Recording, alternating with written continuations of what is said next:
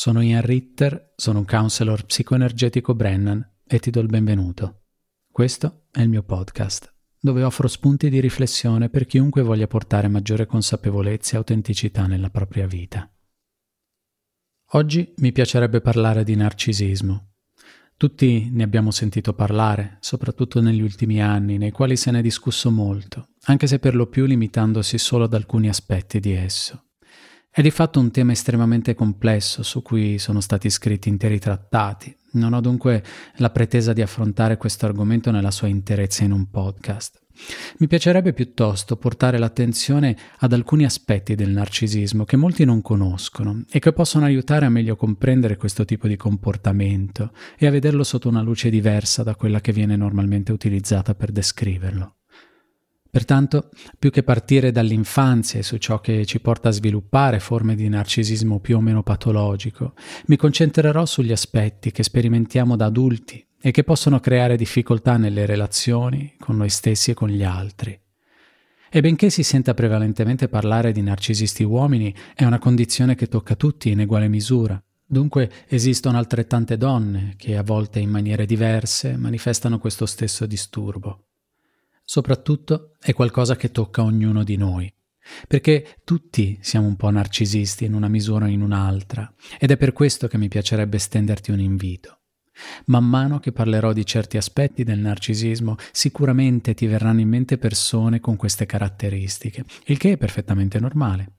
Però vorrei invitarti a fare un passo in più, ovvero a provare a farti anche la domanda in che modo lo faccio anch'io. Ritengo sia molto più utile che tu possa riconoscere quei comportamenti che appartengono anche a te, perché questo ti permetterà di raggiungere molta più consapevolezza su ciò che ti muove da dentro.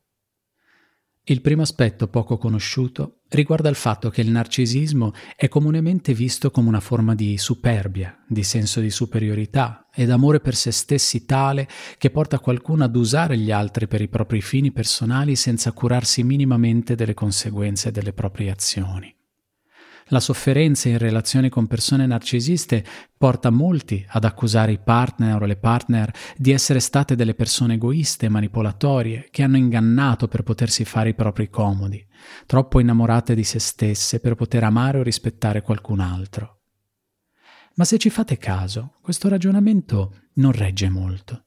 Nello specifico non regge il fatto che c'è un principio base nelle relazioni ovvero che solo nella misura in cui siamo in grado di amare noi stessi, siamo anche in grado di amare gli altri. Le due cose vanno sempre di pari passo.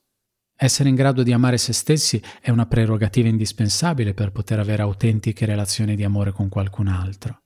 Perché dunque queste persone che paiono così invaghite di se stesse si dimostrano così incapaci di avere rapporti di cuore con altre persone? La risposta è molto semplice e probabilmente ti è già chiara, perché in realtà non si amano affatto. Anzi, uno dei più grandi luoghi comuni intorno alle persone narcisiste è proprio questo, la convinzione che siano talmente assorbite dal loro amore per se stesse che non abbiano occhi per nessun altro. E questo è probabilmente il più grande malinteso che riguarda i narcisisti. In realtà queste persone non sono affatto in grado di amare se stesse, anzi, sono terrorizzate all'idea di non valere assolutamente nulla è per questo che la loro vita è unicamente incentrata sul tentare di convincere il mondo di quanto sono più belli di chiunque altro, più forti, più intelligenti, più capaci, più affascinanti, più competenti e chi più ne ha più ne metta. Ogni incontro, piuttosto che un'opportunità di confrontarsi, è un'opportunità per primeggiare, per cercare di derivare un po' di senso di valore da questo gareggiare. In realtà è una facciata, è una maschera, è un disperato tentativo di convincere altri di ciò che non si crede internamente. È il bisogno che gli altri caschino in questo inganno, nella speranza che possano riflettere a loro una parvenza di valore. Da un punto di vista energetico, la persona narcisista fatica a generare energia propria. Dunque, per vivere e caricarsi energeticamente deve prendere l'energia dall'esterno, questo significa che nel momento in cui l'energia dall'esterno non arriva c'è il vuoto, lo smarrimento e può arrivare anche la depressione. L'arroganza del narcisista, quella che dice sono il migliore, è in realtà la maschera con la quale cerca di convincere gli altri del proprio valore. Ed in molti ci caschiamo perché tutti siamo un po' narcisisti ed un po' crediamo che nell'essere perfetti risieda il vero valore. Ed è proprio perché ci crediamo che una persona che offre un'immagine così grandiosa di sé o ci irrita o ci affascina. Ci irrita se ci paragoniamo a lei ed effettivamente abbiamo davanti qualcuno che vediamo più perfetto di noi, oppure ne siamo affascinati perché viviamo con invidia questa apparente sicurezza e speriamo che un po' ne venga trasferita anche a noi. Ed è di questa gratificazione che il narcisista ha bisogno come l'aria, perché è afflitto da un profondo dilemma. Per lui la prestazione è tutto, perché dalla prestazione può arrivare la gratificazione e dunque essere speciale. Altrimenti, se la gratificazione non arriva, ciò che sente è di non valere nulla. Per questo c'è un disperato bisogno da parte del narcisista di primeggiare, perché è l'unico modo per sentirsi speciale. Ma sentirsi speciale non vuol dire sentire di valere. Anzi, questo è uno dei più grandi tranelli nel quale tutti caschiamo. Essere o sentirsi speciali è qualcosa che appartiene unicamente all'ego, è un'idea, non è un'autentica forma di autostima che ci rassicura nel nostro senso di valore.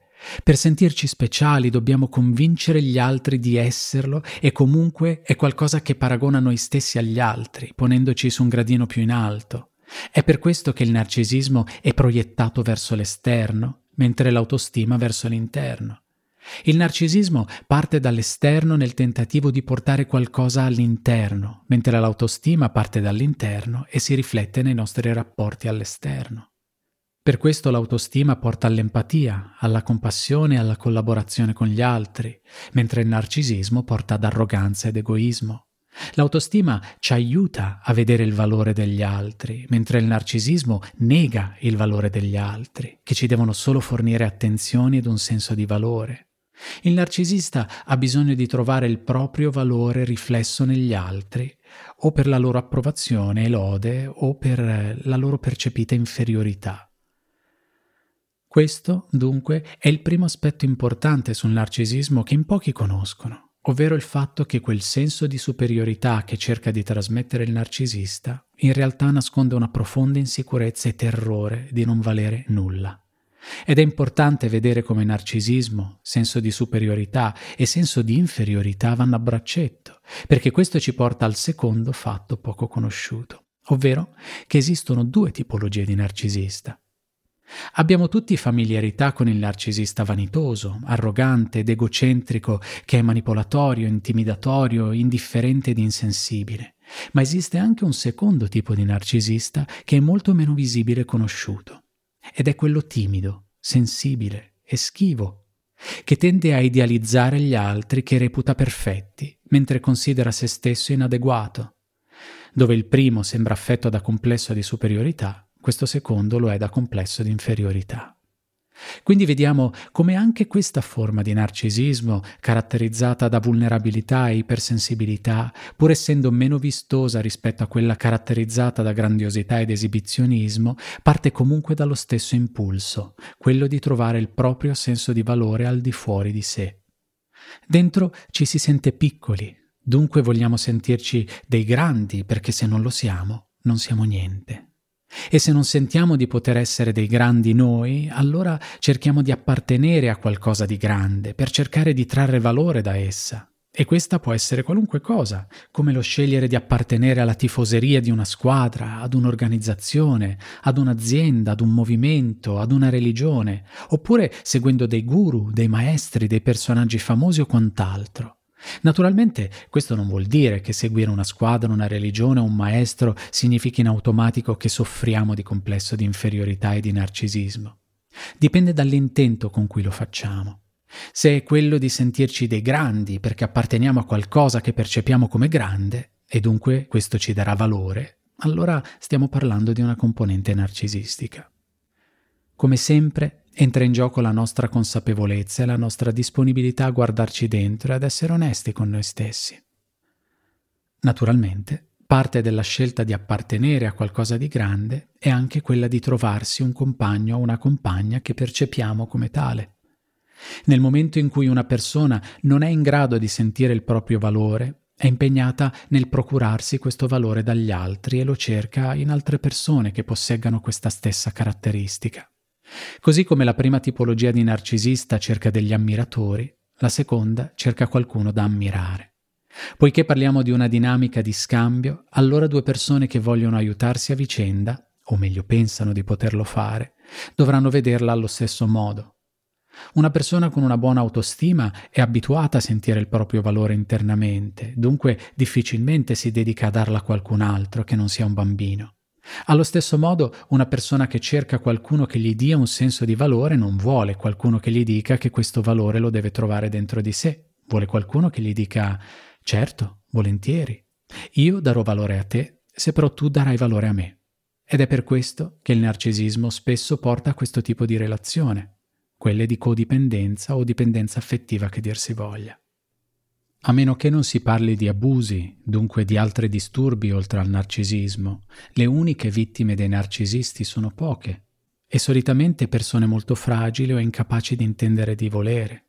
Tutte le altre sono persone che hanno scelto seppur inconsciamente, ma hanno comunque scelto di entrare in relazione con persone narcisiste, mosse dal proprio desiderio di sentirsi valorizzate, dal fatto che una persona che proietta un'immagine così grandiosa di sé le degni delle proprie attenzioni, e questo volersi specchiare nella grandiosità dell'altro è anch'essa una forma di narcisismo. E quello delle relazioni narcisistiche è il terzo e forse più delicato dei tre punti, perché va a toccare quello che è un diffuso vittimismo per mano dei narcisisti. Ma i narcisisti vanno quasi sempre in coppia. Da qualche anno luoghi come i social media brulicano di post dove il termine narcisista viene usato come un insulto verso qualcuno che ha fatto soffrire qualcun altro. È diventato un termine di denuncia, di accusa per qualcosa che qualcuno ha dovuto subire suo malgrado. Spesso ci si sente usati, manipolati ed il proprio valore svilito perché qualcuno si è fatto i propri comodi e poi magari è sparito. Ed in molti casi sono certo che questo è accaduto, e non senza conseguenze molto dolorose per chi ha dovuto subire questo trattamento. Ma come abbiamo visto al secondo punto di questo episodio, chi ha una sana autostima non si cerca una persona narcisista per una relazione e se questa persona mostra particolari attenzioni non le ricambia. Se però l'autostima è bassa, allora la tentazione di farsi coinvolgere da qualcuno che può darci valore attraverso il suo proiettato senso di importanza può essere molto forte. Spesso ci sentiamo lusingati dalle loro attenzioni e più importanti di quanto ci sentiamo normalmente. Ci facciamo sedurre volentieri e accogliamo le adulazioni di buon grado. Tra narcisisti ci si riconosce al volo ed è un colpo di fulmine. Istintivamente si coglie subito l'opportunità di poter instaurare quel rapporto che dice se tu mi farai sentire speciale, allora farò sentire speciale anch'io te. Senza rendercene conto, il tacito accordo di mutua valorizzazione è stato stretto e fin tanto che ciascuno tiene fede alla propria parte va tutto bene. Però difficilmente questo accordo regge a lungo. Sì, perché laddove il narcisista, caratterizzato da vulnerabilità ed ipersensibilità, si sente al sicuro e potrebbe restare all'infinito in quell'energia di valore riflesso, il narcisista, caratterizzato da grandiosità ed esibizionismo, sente invece la sua urgenza di raggiungere nuovi traguardi e conquiste, poiché il suo senso di valore è subordinato alle prestazioni e ai comportamenti degli altri, e una sola persona non basta. Quindi inizia a cercare anche altrove queste gratificazioni. E qui le cose iniziano a mettersi male. Uno dei due non sta più mettendo nella relazione ciò che aveva implicitamente promesso e dunque iniziano i disagi. Nel momento in cui l'energia messa nella coppia è minore, chi riceve meno attenzioni inizia a sentire che questo significa che vale di meno. Allora inizia ad aumentare la sofferenza e la tensione. Che la relazione a quel punto si interrompa perché uno dei due è andato a cercare nuove gratificazioni altrove, oppure resti nella coppia ma non sia più coinvolto come una volta, poco cambia, perché l'altra persona si sentirà ferita, si sentirà tradita e vittima di un comportamento ingiusto. Questo sentirci vittime però è una diretta conseguenza della delusione della nostra aspettativa per ciò che non ci è stato più dato. Ci si sente usati laddove anche noi usavamo l'altro per derivare un senso di sicurezza e valore. Nel momento in cui ci è stata tolta la soddisfazione del nostro bisogno, soffriamo entriamo in contatto con quel senso di vuoto che deriva dal nostro non sentire di valere.